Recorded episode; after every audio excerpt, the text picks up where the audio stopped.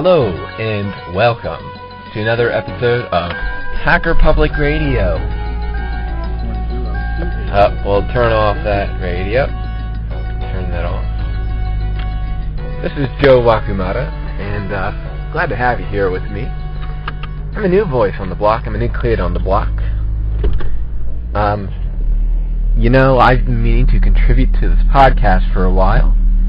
And uh, I actually had the beginnings of an episode recorded for you back in January, but unfortunately things kind of got me down in life, and I was unable to finish that for you. So, you know, I'm going to commit myself to uh, getting involved here with the podcast.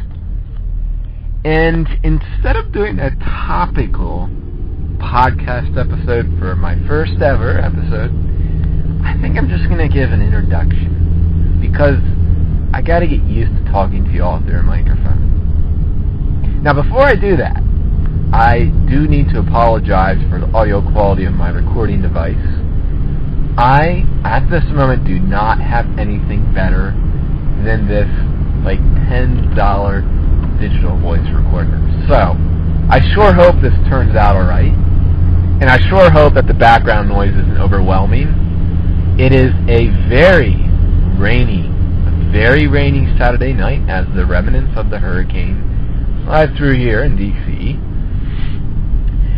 And uh, my, um, I, actually, I mean, just I'm lucky. I just left. It's in the middle. It's a law, so it's not raining too bad. So I'm not too concerned about safety or anything. I'm talking to you while I commute, going back down to the college. So uh, to begin my journey. Anyways, I'm going to stop rambling.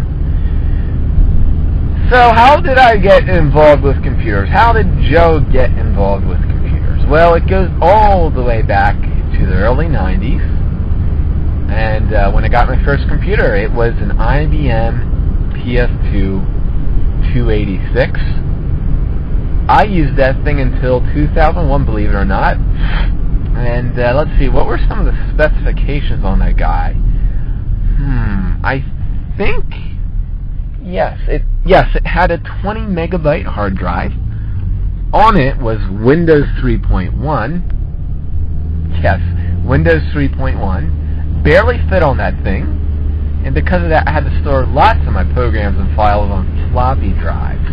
I'm glad those days are over. Not and but and uh, let's see what else was in that machine. We had one megabyte of RAM. Uh, I upgraded the video card to an ISA card uh, with 512 kilobytes of RAM, I believe.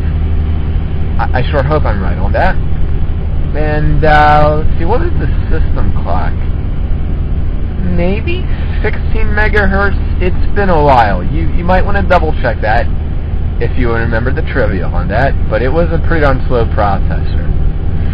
Well, I owned that thing until 2001, and after that, I got myself a laptop. I now I don't remember which one it was. It was an HP at the time, and it served me well. I ran Windows XP on there for a while. I believe, yes, it was Windows XP. Worked pretty well. And years later, fast forward to 2006, I'm repairing a computer for someone, and I stumble across a Knoppix bootable Linux disk, which was amazing. When I got this disk, I was blown away because I had a user interface that could, but was different, that felt tailored to what I was, I've been trying to do all these years. That wasn't bloated. An operating system, this, this operating system, this Linux operating system, when it booted, it went through screens of information telling me what was going wrong, what was going on while it was booting up. I had a command line that I quickly learned the basic utilities and it was powerful. So for a month, yes, you won't believe it, for a month, I uh, continued to use on my laptop a bootable Linux CD and did all my basic schoolwork on it, and it worked really well. So, threw Slackware on there, which was very educational and short-lived, but nonetheless, I, I really am glad I learned, uh, spent a whole weekend learning things like how to use Vim, uh, create my xorg.conf file, and and just a whole other thing, you know, compiling software and whatnot. But that was all short-lived. After Slackware, I jumped over to oh gosh, I'm going to have to think. Fedora, that's right, Fedora. I went and studied abroad for a semester, so I popped Fedora on my laptop. Um, after that, we tried out Debian. It was alright. But I didn't like how the packages were, eh, they didn't feel like they were as fresh as they should be. Went over to Ubuntu, which was a little bloated for me. And I really didn't like all the release cycles. But I used Ubuntu for a couple more years. Well, fast forward to today. Um, I'm actually an Arch Linux user now. A year ago, I uh, happened to, to uh, a year ago, I heard the Linux Link tech show ranting about Arch Linux, and since that, I've I've just used Arch Linux. Um, I have to say, it, it's worked wonderfully for me. I've never found a distribution that really has matched my needs and wants and a distribution that's never worked so well for me. Um, it's been fabulous. I don't think I'm going to take the time right now to go into that um, because I'm not familiar with all of their like their core values and stuff. But um, if if you're a fairly advanced Linux user, I, I would recommend giving Arch Linux out a try and looking into it. Uh, I believe the website is archlinux.org. Anyway, that's just a brief cap of uh, me and computers. And I guess that's about it. That was a uh, brief cap introduction of me, computers, and whatnot. And uh, I hope to have something more planned out for you in the future, and a much more higher fidelity recording because this certainly is not entirely accessible for our our podcast. Um, some of the ideas I have, um, let's see, what do I got going on in my mind? maybe doing a Arch Linux install, or maybe a talk through Arch Linux install. Basically, take uh, y'all on a uh, installation of Arch Linux and talk you through it. Um, I wanted to add some information to a recording somebody did on binaural recordings. Um, binaural recording is a very interesting thing. However, there are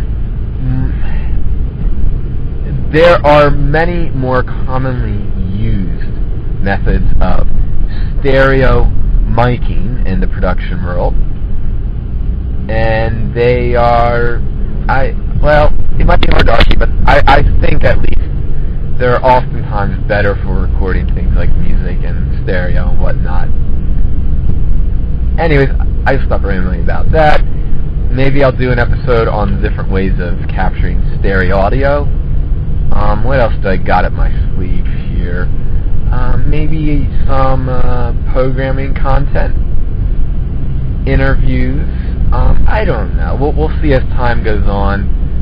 And uh, before I make my exit, I just want to thank all of you for what you've done.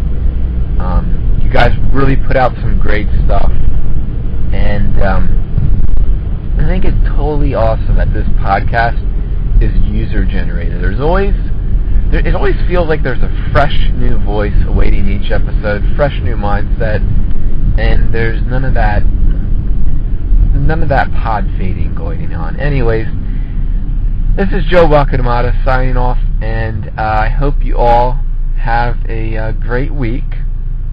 And um, well, you'll be listening to me soon. Take care. Bye bye. You have been listening to Hacker Public Radio at hackerpublicradio.org. We are a community podcast network that releases shows every weekday, Monday through Friday. Today's show, like all our shows, was contributed by a HPR listener like yourself. If you ever considered recording a podcast, then visit our website to find out how easy it really is. Hacker Public Radio was founded by the Digital Dog Pound and the Infonomicon Computer Club.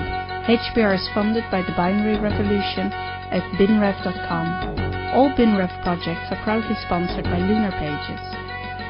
From shared hosting to custom private clouds, go to lunarpages.com for all your hosting needs. Unless otherwise stated, today's show is released under a Creative Commons Attribution Share Alike 3.0 license.